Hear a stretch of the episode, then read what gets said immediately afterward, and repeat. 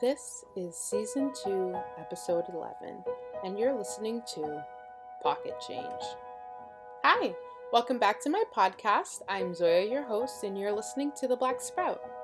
This week we are talking about the gender wage gap. So, this episode was sort of inspired by a conversation that I was having with somebody. And so, one of the things that had come up in our conversation was about uh, the gender wage gap and whether I believed it was a thing or not. And so automatically I'd obviously said that the gender wage gap is a thing and I truly believe it and that it's a nuanced conversation and that I think that um, there's enough evidence and research out there that shows it's real. Um, at the time, I didn't really have the have the numbers at the top of my head to like spout off, but I was truly inspired by the conversation because I was like, after talking with this individual, my opinions didn't change about the gender wage gap, but I thought that clearly this is a conversation that like needs to be had and understood. So, no. When we're talking about the gender pay gap, we're not saying that if I walked into, you know, um, a fast food chain and you walk into a fast food chain, we handed in our resumes, we had everything the same. You, because you're a man, um, would get paid more than I would because I'm a woman. But what we are talking about is the way that historically, um, you know, the gender pay gap has affected gender and also the way that it's a nuanced conversation. And so, what are different roles that society is placing on individuals? What are the expectations? What are the fields that people are being pushed towards? And why are people in certain jobs and certain areas being paid less? And more importantly, if we have, and we don't have often all the time, but if we have the government of Ontario literally saying that there is a pay discrepancy between genders, then maybe we have a pay discrepancy between gender right? Like our biggest conversation and fight to figure out inequities is about having the research, having data, and having, you know, tangible evidence to show people that these things are real. Because it seems easy to say that there's no such thing as a gender wage gap when, like I said, you know, you go to a fast food restaurant and I go to a fast food restaurant. But when we're talking about, you know, managerial jobs and like CEO level positions and whatnot, and when we're talking about promotions and progression, who are the people that we're seeing reflected? I mean, it's as simple as that. So let's start with what is it? Generally, the gender pay gap is referring to the difference in average earning of people based on gender, right? So it is widely recognized that there are gender inequities and that it exists across industries and professional levels. Okay, so it's not necessarily one industry, it's not one profession, it's across the board, right? So there are different ways of measuring this gap. So no matter how you measure it, it's one thing is pretty common that there's a gap, right? Whether it's 1% or 14%, there's that gap. And where are we really seeing these differences? I, I think when I was doing my research and, you know, trying to come up with some sort of response to what is the gender pay gap, what we were really seeing is that this discrepancy is happening um, when it's related to work and field of study, right? Career advancement, opportunities, and time allotted to unpaid care and domestic work, right? So those are sort of the main areas. So for years, there was a large difference in education levels between men and women, right? So typically, men and women were choosing different career paths. Typically, men and women were seeking out different levels of education. Typically, men and women were geared in different ways, right? And that's honestly because of the heteronormative expectations that are often placed on men and women. Women are supposed to be caregivers and nurturers and tend to the home. Men are supposed to go collect the bread and butter, hunter gatherer. No, I'm joking. Um, but you know, we were saying, for instance, women need to go into teaching and men are supposed to be engineers. And as someone who has a friend who's literally studying to be an engineer, thank God we have women in these spaces. Just saying. Anyway, nowadays the gender gap is evident among leadership and managerial jobs. Okay, so we're talking about, you know, many women taking on a lot of unpaid labor and unpaid emotional labor, right? So, what does that mean? What does it look like? unpaid labor, we all are familiar with the word unpaid. we are. But labor in this case is honestly any form of exertion, right? Like, I think we see a lot of those jokes on social media where it's like, you want me to go to work and then come home and like make dinner and you know the the um, husband in like a heteronormative couple is like what's for dinner and the woman's like i literally just got in unpaid labor you know the laundry Who's doing the laundry in your house? And maybe you are as a man, and maybe you aren't as a man. but who's doing that, right? Who is completing that task? Who is completing, you know, dinner? Who's doing the dishes? Who's doing the vacuuming? Who's maintaining the upkeep of your living space? Okay? Now let's talk about emotional labor. You know, when you have children, and I have, don't have any children, okay, thank God, but I have worked in a lot of different spaces where I have worked with children, and I've had children rely on me, and I've worked very closely with them. And so, one of the tasks, as much as it's fun to work with kids and they literally tell you the funniest things and you have great stories and you know it's crazy to see how their mind works, one thing you can say without a doubt is they can be draining, okay? The conversations you're having, explaining things, right?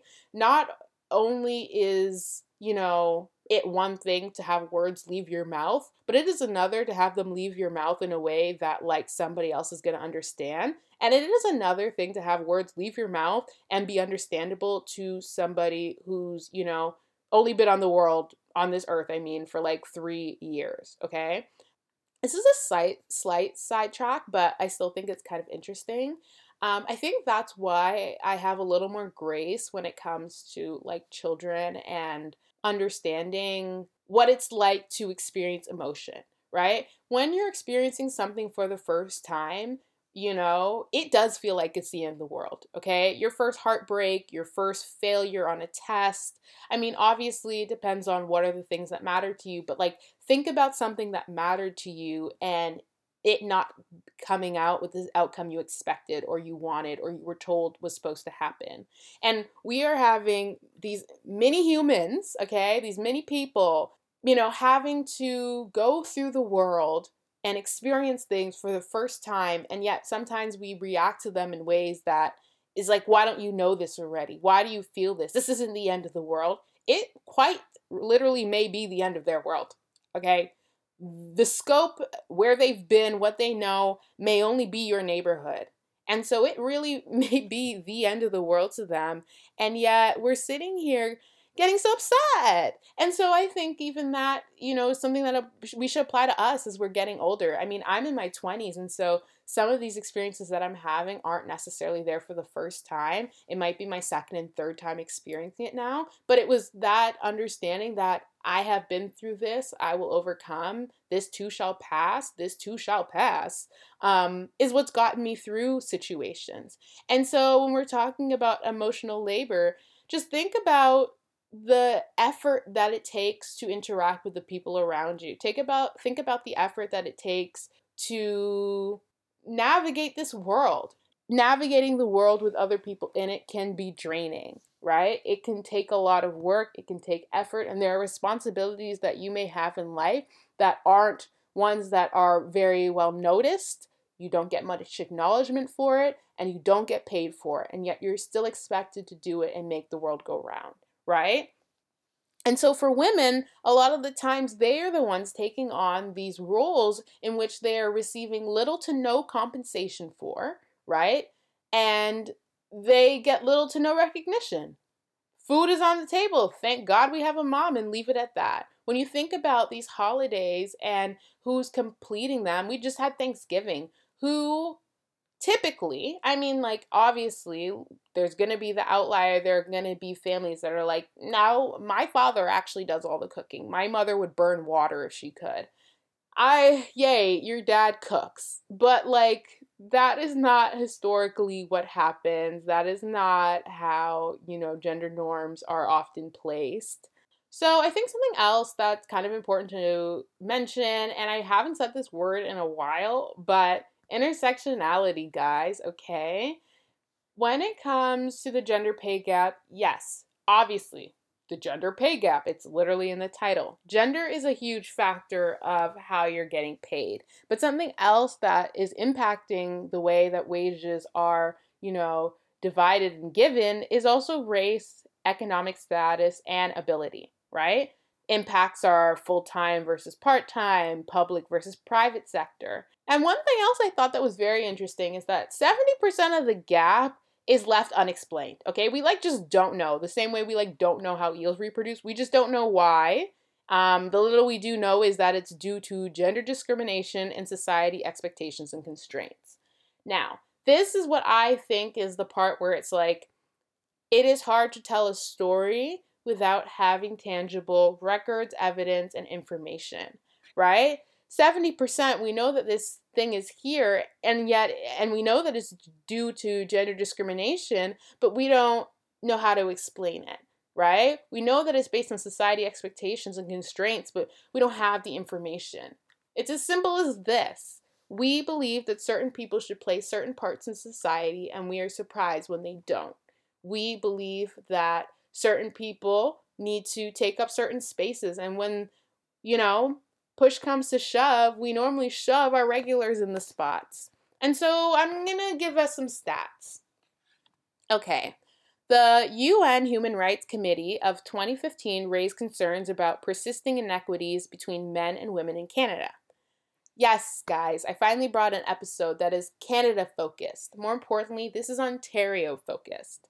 So, on average, women make 89 cents um, to every dollar a man makes. And this research was pulled from 2021, right? So this has narrowed down um, like the gap about 8% from 1998, where it used to be women were making 81 cent for every dollar that a man was making. So disproportionately affecting low income women, racialized women, and indigenous women. Okay? So remember before earlier when I was saying that, you know, yeah, it's gender, but it's also race, uh, class, and ability?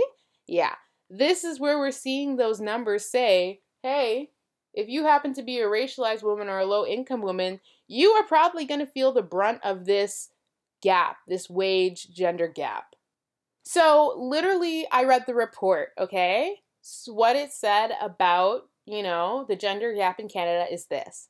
The committee is concerned about the persisting inequities between women and men. In particular, the committee is concerned about A, the high level of the pay gap, which is more pronounced in some provinces, such as Alberta and Nova Scotia, and disproportionately affects low income women, in particular, minority and Indigenous women. B. The fact that the legislation related to equal pay differs at the federal, provincial, and territorial level and for the public and private sector, and does not exist in some provinces. The underrepresentation of women in leadership positions in the public and private sector and D, the failure to enforce or ensure employment equity in the private sector across the country. It further regrets that the state party has not yet adopted regulations to implement the Public Sector Equitable Compensation Act. So, what does that mean? The UN Human Rights Committee literally says that women are not being paid fairly, okay, across the board there are a lot of differences, whether it's federal, provincial, or territorial. Okay. What they're also saying is if you are racialized and low income, you are definitely feeling this. And more importantly, some provinces aren't even providing information about this. And when there isn't, I just like to say where there's smoke, there's fire, okay? There's flames, things are burning. Organization for Economic Cooperation and Development. This was a study done in 2012 that shows that on average, the pay gap between men and women grow by 22% within families with more or one or more children. This is the time that those offsprings, aka the spawns, are really um, messing with your money. Okay, so compared to seven percent, you're like feeling a 22 percent difference in your pay stub when you got kids. And considering the fact that having kids means you need more money, that's actually crazy, right?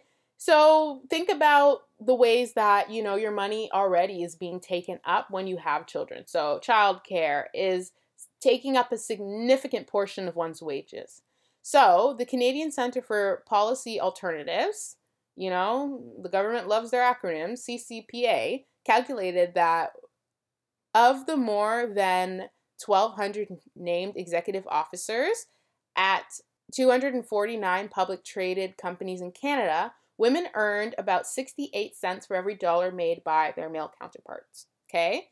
This gap means that on average, men are making about 950,000 more annually than women in similar executive positions. Now, one thing I will tell you, and the girlies who know, they know, I'm not great with math.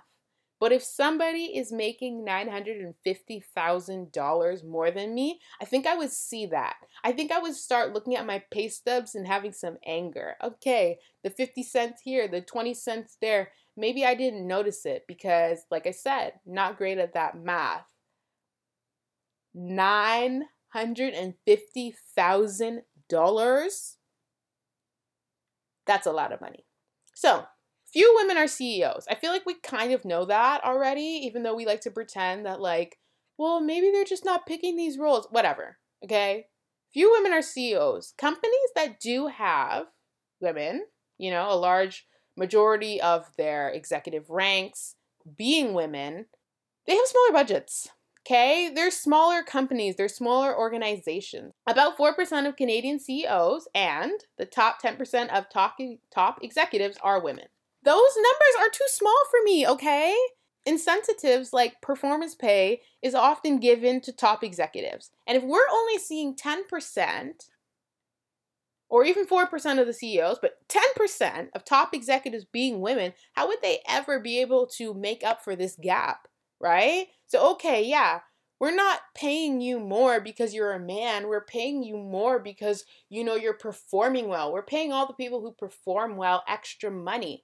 But if I'm not part, only 10% of women are in those positions, how would you ever get even, you know, the opportunity to have that, right? And women are tend to work less hours. We talked about the emotional labor. I think about, you know, growing up and having my mom uh, have to like drive me here, there, and everywhere. And she, at the time, she happened to have a job that like kind of allowed for that.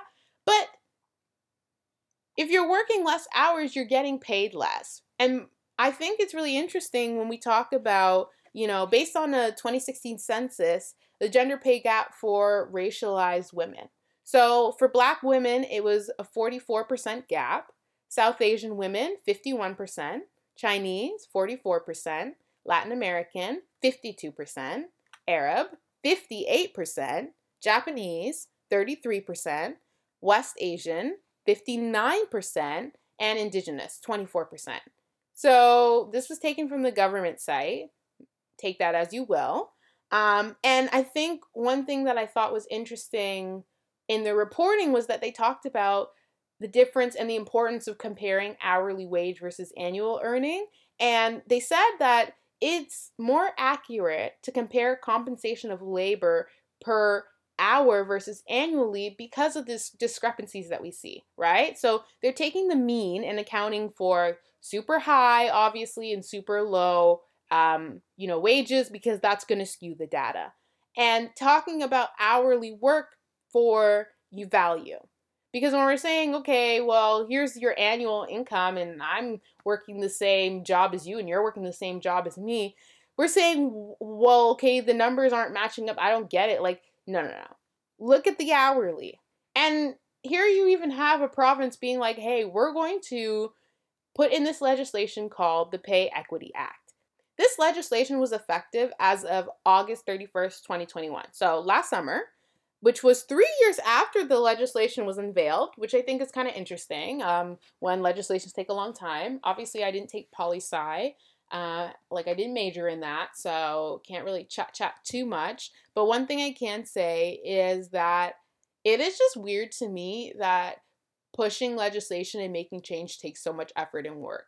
We literally live in a system that almost forces you to stay um, down because it takes so long for things to happen. Oh, you want like change for the health sector?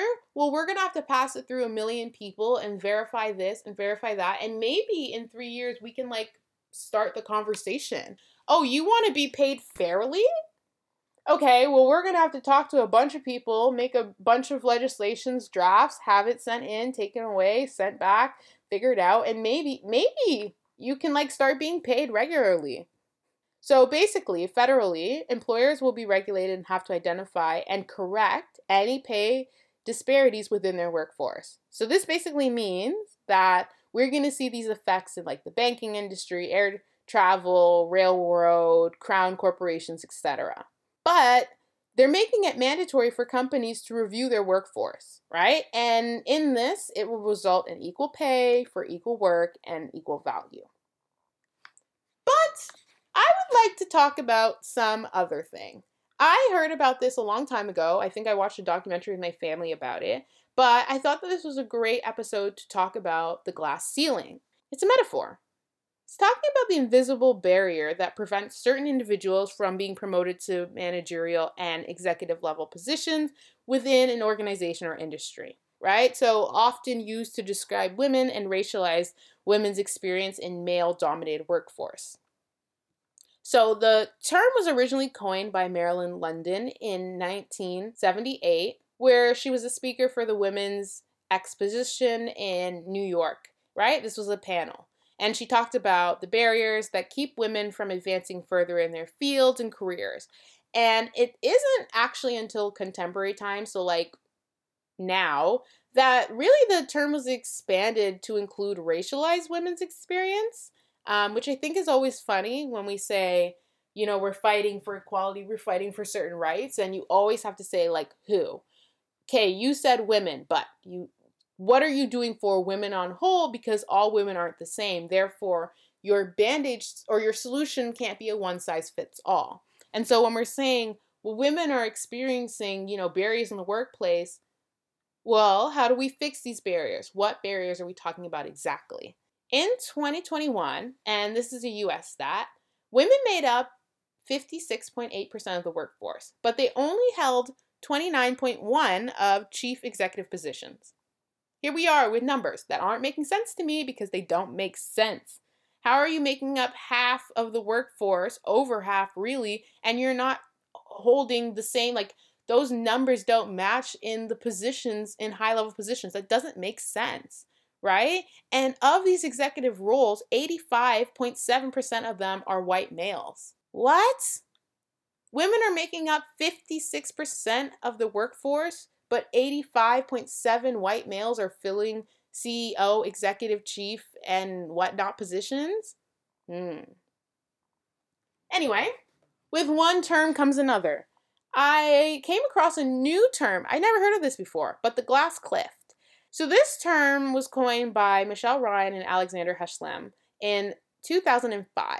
So they're researchers for the University of Exeter. They were trying to figure out what is going on. Women, in this case, with the glass cliff, were being promoted in times of crisis, right? So, yes, women were breaking the barrier and getting into these executive positions, but they were failing. In fact, they were almost expected to fail because of their precarious positions, right? So, let's pick someone. This is what these companies were thinking. Let's pick someone that's not our status quo, that isn't our regular type, and we're literally going to send them to the wolves. Our company is struggling and we need a new direction. Hmm, let's pick a woman, right? She'll save us. She'll clean up our corporate issue and figure it out. So basically, the researchers looked at about 100 companies listed on the London Stock Exchange and observed those firms before and after men and women board members were brought on. So, what they found is that during these periods of overall stock market decline, firms that brought in women onto their board were more likely to experience constant bad performance in the preceding five months than those who brought on men, right? So research shows that when people they're asking their survey groups, you know, who should be the CEO of a company, it was seen that when a man was succeeding at a company, they were like, hire more men, right? A man should be chosen for a CEO. But when the man wasn't successful, they suggested women. And I think that's interesting that it was like, okay, well, if a man can't do this, I guess a woman could, instead of thinking about what are the qualifications and what is needed for this job in itself to succeed. I think we're all at the point where we understand that people have different skill levels and that like it's about people and less about the genitalia and like what's between your legs. Um, we're worried about, I don't know, what's in people's minds. Anyway, all that to say that the gender pay gap is real. Um, and maybe this is a little more nuanced. Um, so that if somebody asks you the gender pay gap, it's not real. Why are women just women should just take jobs that pay them more? And we're not thinking about the ways that like women sometimes don't get promoted because oh, she's going to have a child, oh, she's going to have to get off her mat leave. Let's pick somebody who's loyal and like reliable. Oh, you have kids you have to run home to? I don't know if she's going to be reliable because she's got her kids to take care of. You know what I mean? It's a nuanced conversation. First of all, the data is already telling us that like they're not we're not being paid the same, but on top of that, if you have kids, you're definitely not being paid the same. Um, and on top of that, it's not even like you're doing less work. It's not like, oh, she's getting paid less money. She's just doing less things. Babes is running home to all her unpaid labor. Um, so the next time your mom does your laundry, cooks you dinner, maybe hug her a little extra tight, okay? Feel for her a little bit because um, it's rough times out here and them paychecks ain't cutting it. Well, that was this week's episode. Thank you so much for listening, and I hope you enjoyed. Make sure to follow us on our socials. That's Black Sprout on Instagram and Twitter, B L C K S P R O U T. Make sure to join the newsletter, please. I want more newsletter. Well, I don't really have a name for you guys yet, but whatever. I need some new newsletter babies. I want more people to read my newsletters, okay? I put them out and grow my audience. Hello. And as always, interact with the podcast. Okay, I love it when you guys message me. I have some of my regulars always message me and send me their thoughts about my podcast. I actually love it for a couple of reasons. It helps me know what to improve, it helps me know what to keep, and it helps me know what you guys like, what people are getting, what they're not getting. Guys, I literally am chatting in my room. As far as I'm concerned, everything I say makes sense. okay? You need to tell me when I'm not making sense um, or challenge me. You know, like I said, this episode came about because somebody was challenging my opinions and thoughts about the gender wage gap. And it prompted me for more research and to maybe have a clearer explanation for what I think and what I believe, slash, what research is literally telling us. Anyway, my DMs are open. That's all I'm trying to tell you. Slide in, hit me up.